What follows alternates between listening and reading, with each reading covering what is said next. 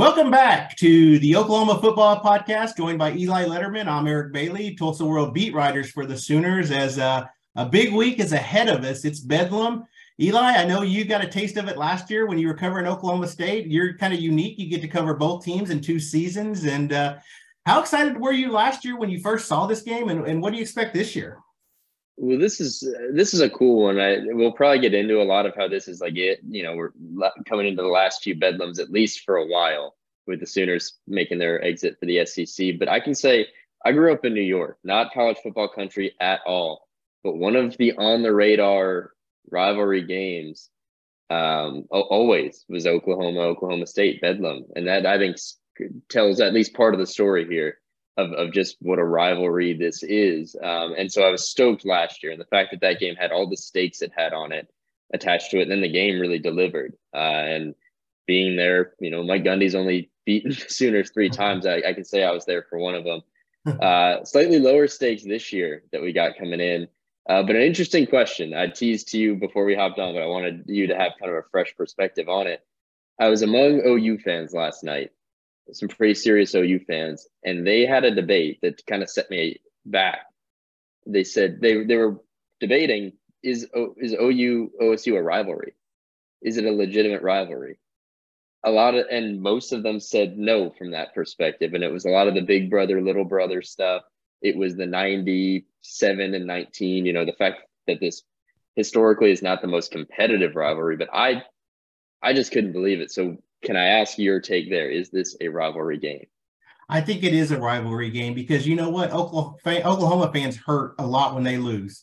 And I think anytime they lose to OSU, it hurts. So I think it is a rivalry game. I know it's easy to say it's not a rivalry game, but hey, it's two in-state programs, and you're looking at an Oklahoma State program that's playing really well right now. You're telling me that you know a win or loss to them doesn't matter. Now I will say this: Oklahoma does have a really strong rival in Texas, and that rivalry is going to maintain when both those goes to the go to the SEC.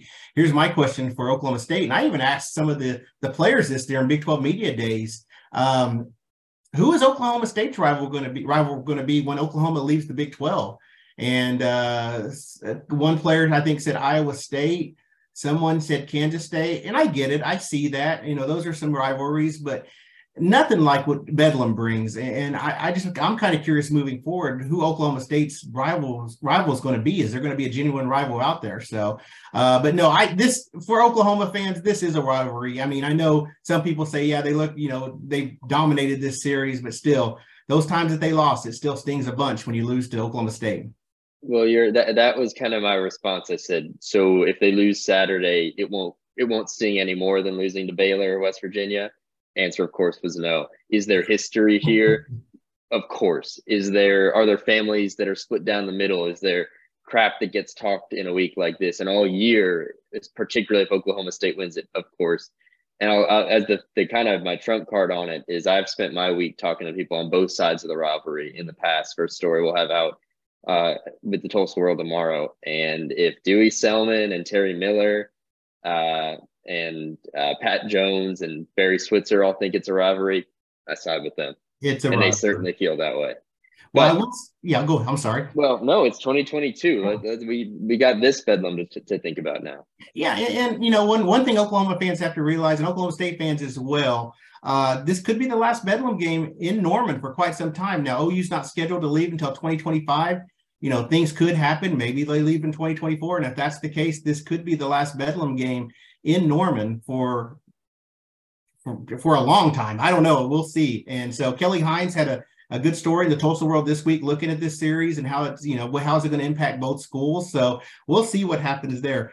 This rivalry, Eli, it's been fun. You, you mentioned your first one was last year. My first one was 2012 uh, overtime game.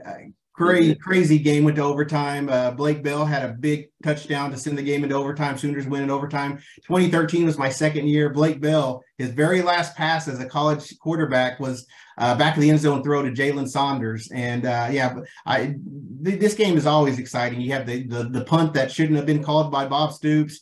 You, you, there's just you look back and you just see all these games. There, there's great games you know, Mike Gundy going for two points uh, to try to beat the Sooners in Norman a few years ago.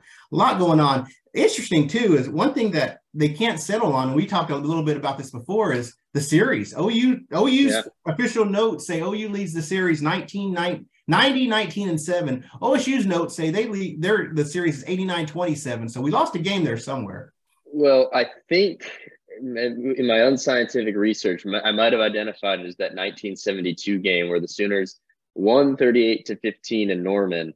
But according to that, that falls into I think a range where uh, OU was dealing with some kind of NCAA sanctions and, and forfeited some games in that range, and that might be the the discrepancy. But e- either way, we it's historically been a lopsided rivalry that we know.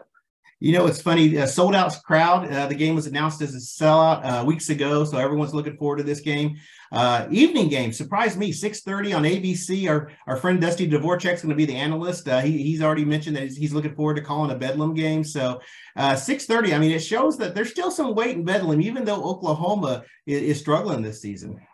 Well, I think some of that can be owed to the fact if you look at the college football slate this weekend, there really isn't much there that's not to diminish Bedlam, but all the SEC schools are, are mostly playing their non-conference games. I mean, you got a the LSU's playing UAB, Missouri's got New Mexico State, so the SEC is a bit off the table, and across the country there isn't much, and that sets up that even in a, a down year for this rivalry game, I mean, this is probably one of the years where the, we've come in not neither team really having much going for it, and certainly not much to play for. I think Oklahoma State still has an outside mathematical chance of getting to Arlington but we're we're kind of at this point in the year.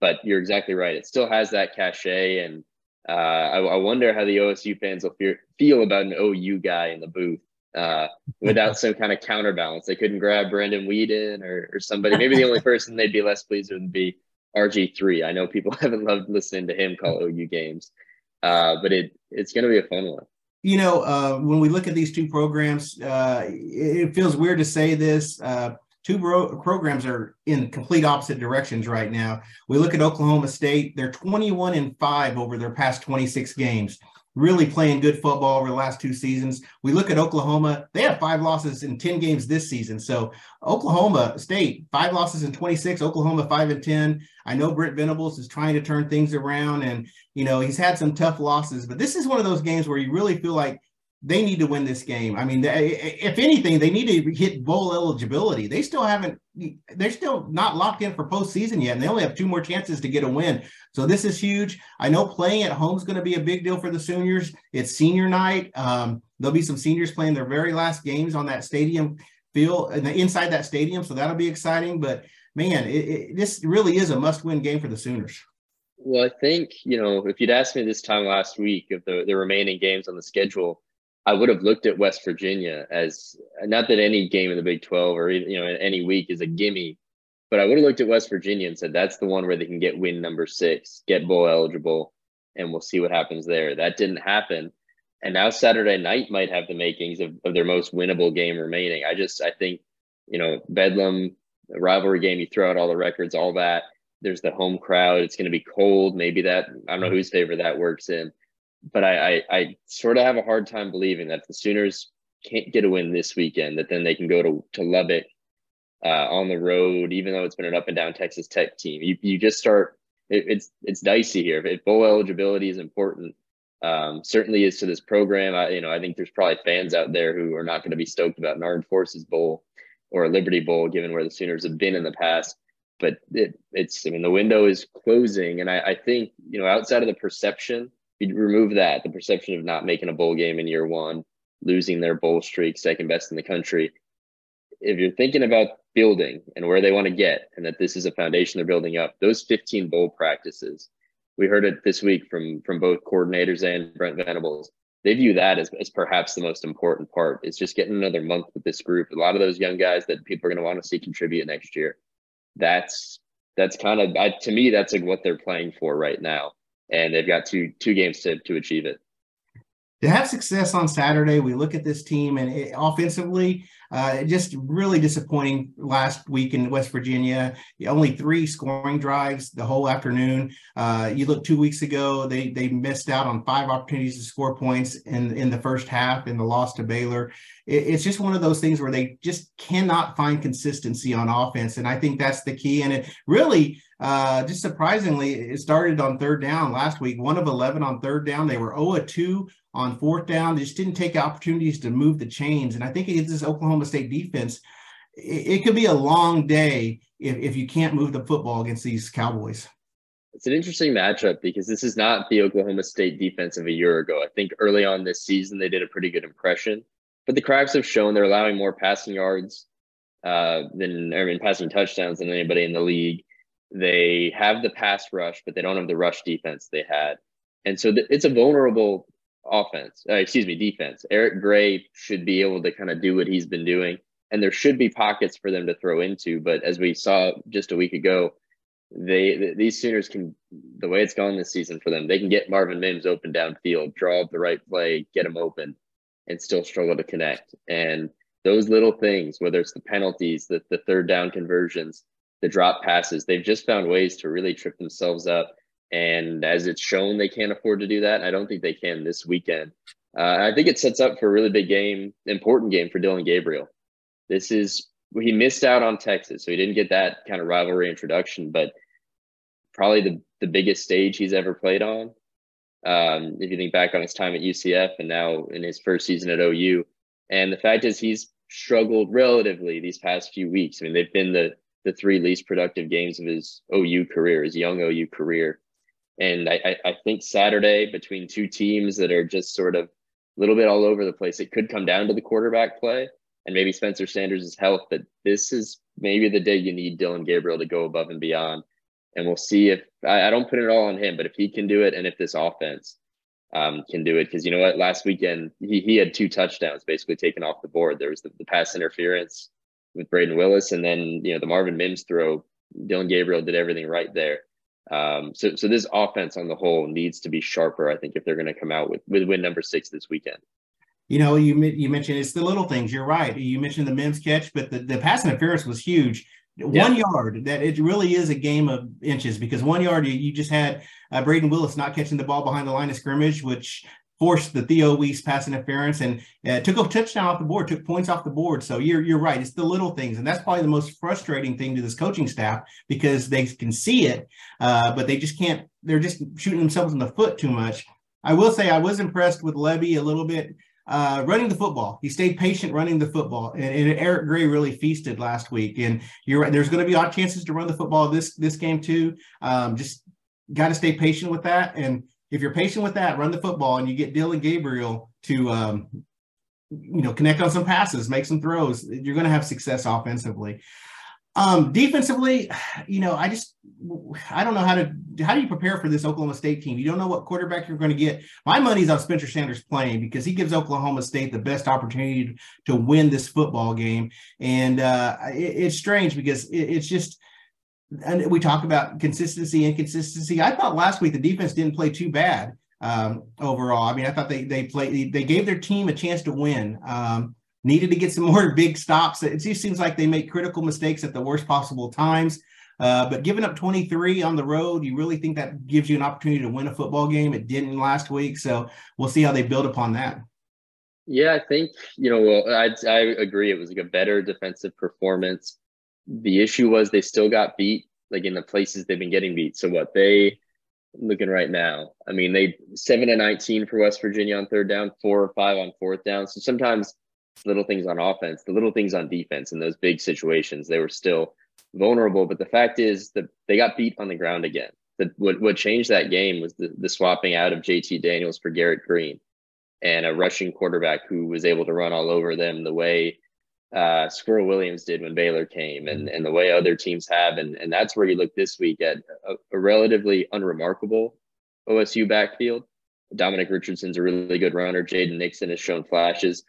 Spencer Sanders can do it with his feet, but we don't know what his status is. I mean, he might be best off just sitting in the pocket. But this is an OU defense that has made unspectacular running games look spectacular at times this year.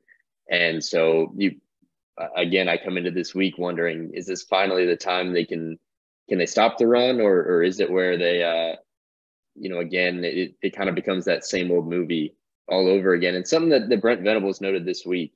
And if you look at the stats, you see it the three linebackers, DaShaun White, Danny Stutsman, and David Ugwoegbu, they're playing, if not every snap every week, pretty dang close to it. And you're seeing that wear down late in games. When you think about having to stop teams and, and stop a rushing attack that's worn you down late in the game, that depth is hurting them. They lost TD Roof in training camp. Who knows what he could have provided, but he was a veteran. And while Brent Venable spoke really highly of the three freshman linebackers, Jaren Kanak, Kobie McKinzie, Kip Lewis this week, really did. He, he talked about how in the future those are going to be guys, and he's excited about that group.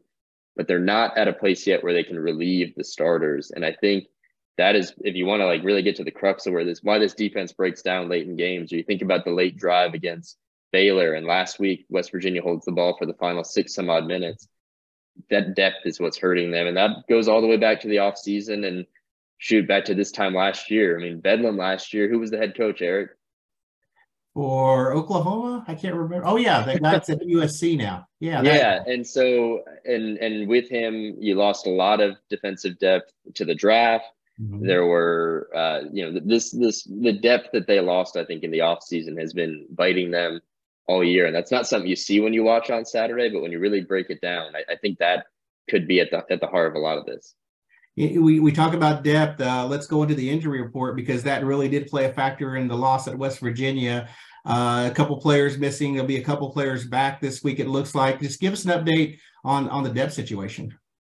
So here's what we got from Brent Venables on Tuesday. I mean, watching there, I I was I was home here for the West Virginia game, but watching at home, I was worried Justin Broiles' career might have come to an end in Morgantown. I don't know what it was like there in the press box. Um, but he apparently it's a hyperextended knee, which sounds painful, is painful, and that's a painful injury, but is a lot better than anything, any of the other possibilities. So it sounds like he's going to be back. He was going to have an MRI late this week, but that was sort of kind of a precautionary. Let's just make sure all's good. So Justin Broyle should be back, and and also missing at West Virginia were Key Lawrence and, and Jaden Davis they're going to be back too. And if you want to, you know, think about having to defend Spencer Sanders, having three of your veteran DBs back in there who you didn't have, uh, two of them not at all at West Virginia, and Justin Broiles was out from midway through the second quarter on. That's big, and you know maybe a, a pretty important one if we're talking about a pass rush and trying to run the football. Uh, is Andrew Raym? He he came out in the third quarter. We don't quite know the injury, but he, he didn't return.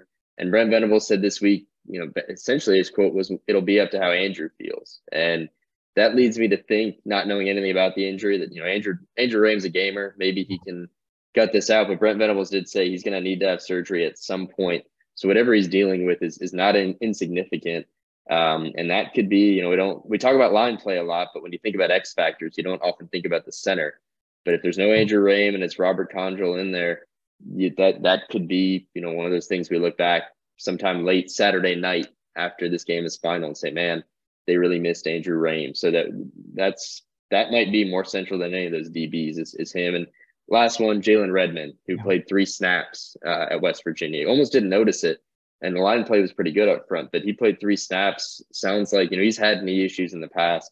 Sounds like they're still lingering and that limited him. So TBD on him for this week as well you were uh, in Norman this week. I was in Kansas City. Uh, it's one of those things where you know there's still two games to play, but more importantly, signing days on December 21st, and the Sooners uh, have an opportunity to try to you know add some much needed depth to this recruiting class. And so we had a chance to talk to a couple Kansas City players. On we're going to try this. Can North Kansas City High School star defensive end PJ? I'm cheating on his first name. Adebawore. There we go. You got it. I'm gonna have to learn how to say this. I mean, usually all I have to do. Oh, I think you will. Yeah, he's gonna be legit if he gets here. Uh, yeah, Obo Okoronkwo was the last hard name I had to learn when we used to play for the Sooners. Had a chance to talk to PJ and then also talk to Cayden Green from Lee's Summit North, uh, two of the you know two of the rivals top hundred players that are on their commitment list for 23. Went up there just with one question: Given the five and five start, how much struggling OU's had this year, how firm are their commitments? And I was kind of curious how what they would both say. And uh, PJ said very firm, strong commitment, said he wouldn't have committed if he didn't mean it, and it's going to stay that way.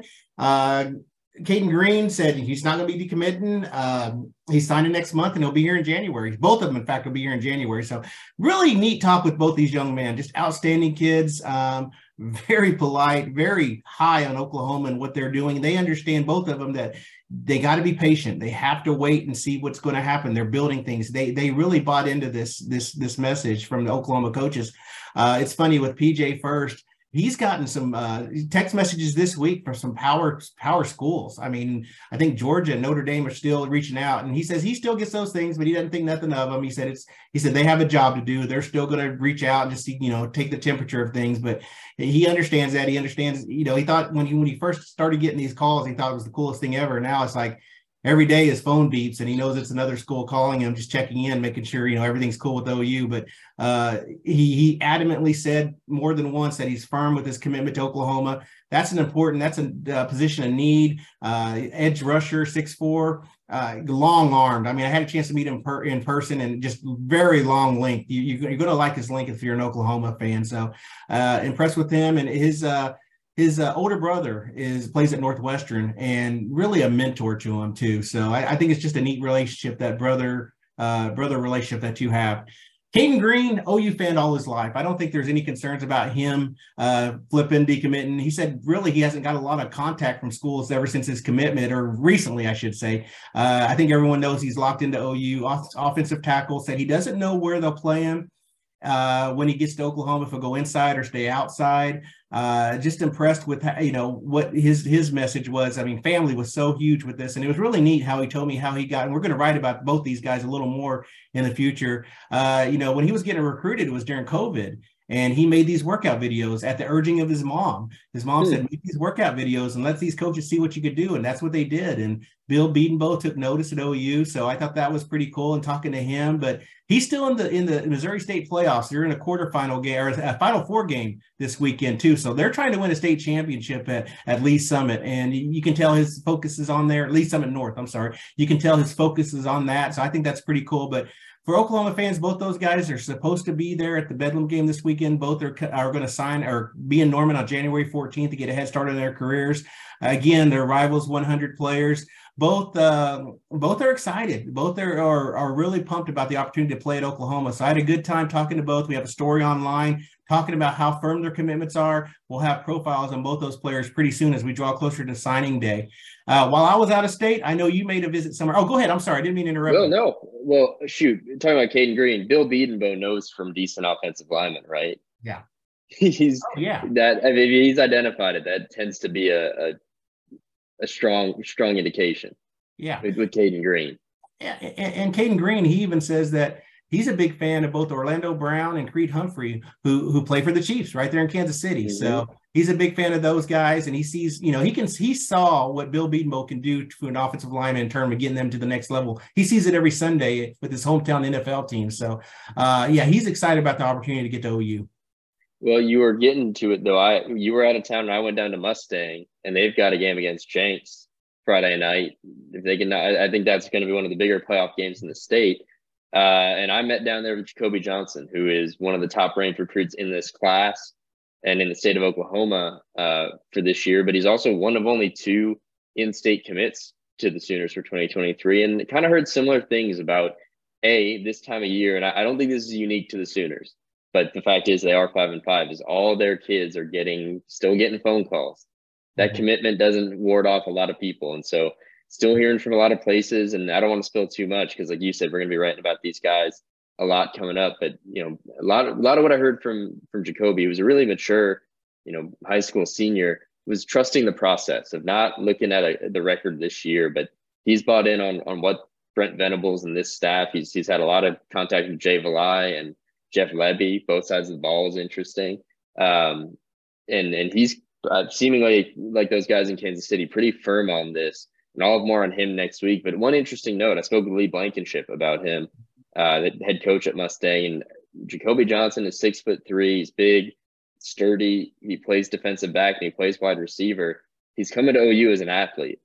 And I think there might even be some just, you know, they're going to have to fight on either side of the ball for where they're going to put him because I think so there's a view, a view that he could be, uh, elite on on either side of the ball. You know, I'll go back to PJ real quick if you don't mind. Um, something that made me laugh now I think about it is uh, just his relationship with Miguel Chavis. I said that was that's the key to his recruitment.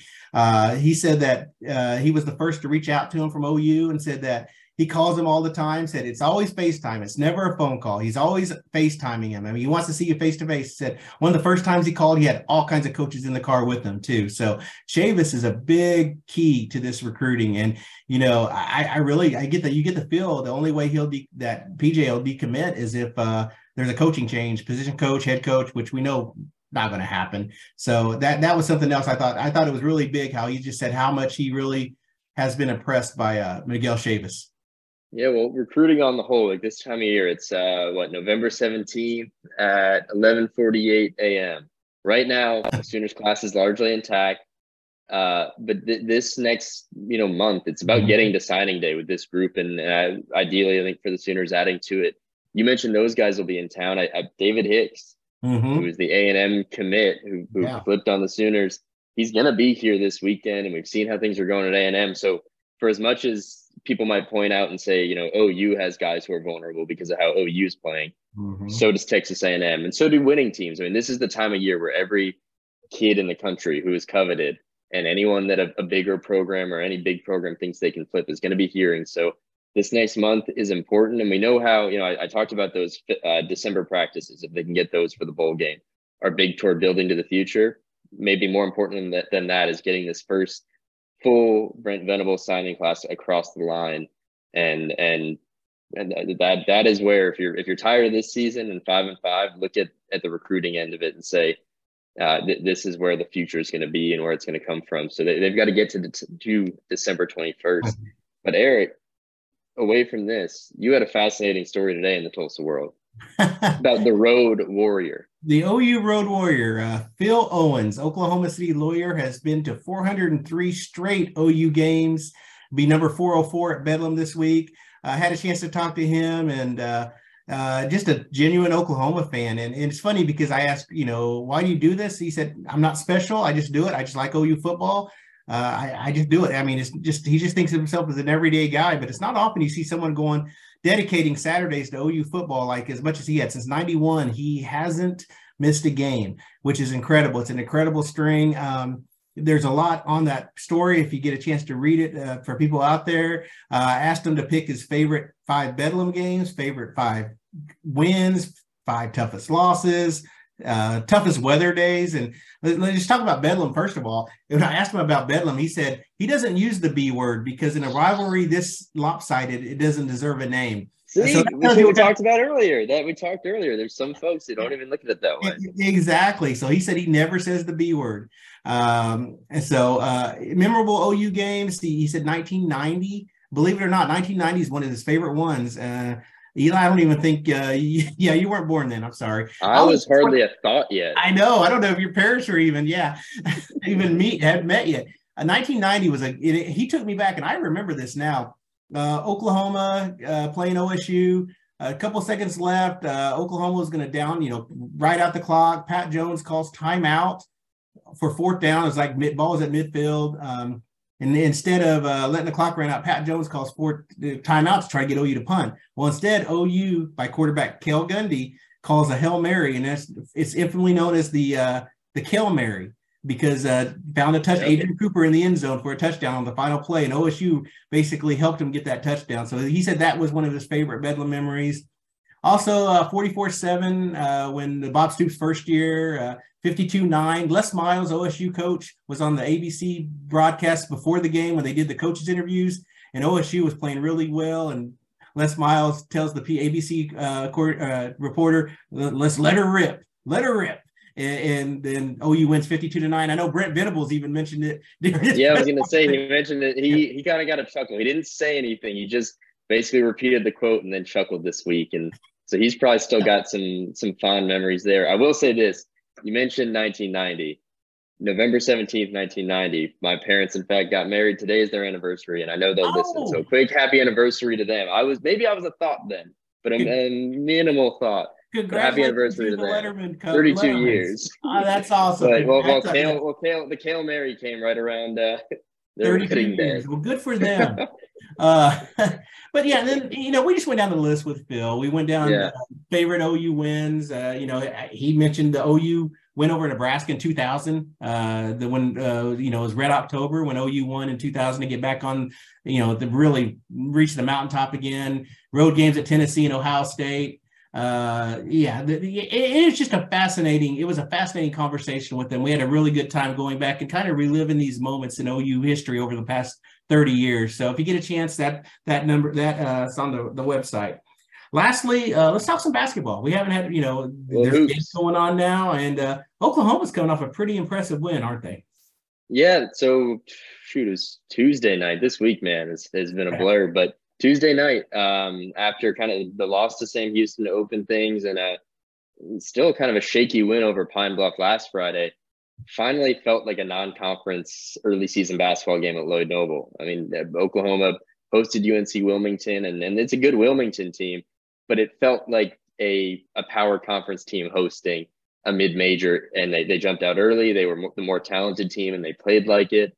Uh, hit their first four three pointers and those were their first four shots from the field. And i think that was the really a, an important turning point because porter moser has said you know we're getting the right shots. They're just not falling and there's no debating even if you feel good about what you're doing that when the shots finally fall he said that first media timeout they came to the bench and everyone just knew like all right it's, it's working for us. And it continued that way. And the, the big development to me was was that Joe Bamisile, the, the George Washington transfer, finally had his big night because he had struggled for, through those first two games and he had kind of a short leash with Porter Moser.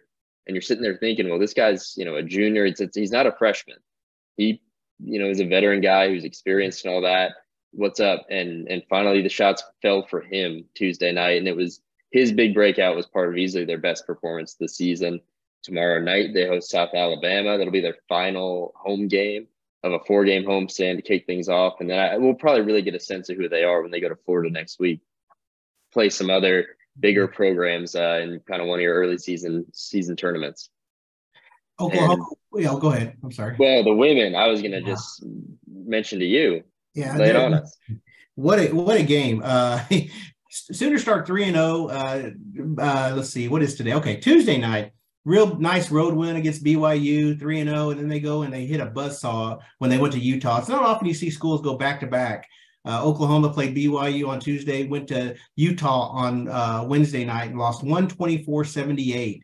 Uh, most points ever allowed by an OU women's basketball team. A previous high was 111 uh, in the 2017-18 season uh, overtime game uh, up in uh, up in Chicago. So tough, tough loss for uh, Jennie Baranczyk and her team, and it, it just they they played so well, but it tells you they do they need to outscore teams to win games, and this might be a good indication of uh, they do. If they're not shooting well, not sharing the basketball, too many turnovers, it, it, could be a nightmare scenario. So it's something you know if you're in the preseason, it's not a bad loss because Utah's going to go out and win a lot of games, but still, it really opens up your eyes to a lot of things you need to fix. If you're Coach Baranczyk, they are off and they have two more road games. It's a four-game road trip, road stretch for OU, which you really don't see a, a lot of road games. Uh, they go to Arlington on Sunday, and then they go Arkansas State on uh, Tuesday. So we'll see if things can get turned around. Um, uh, but that's yeah, Oklahoma. I think it was just one of those things where it is an eye-opening moment for the Sooners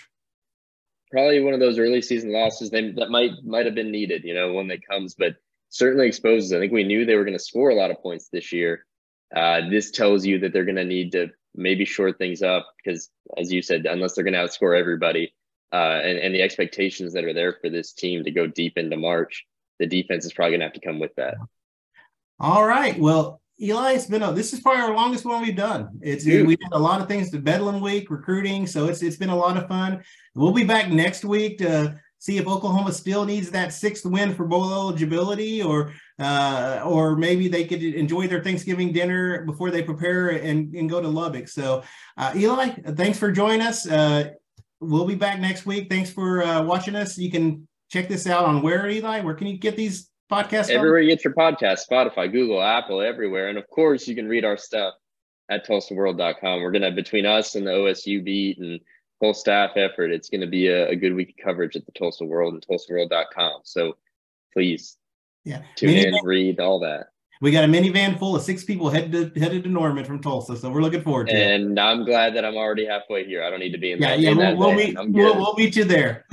Thanks for watching, everybody.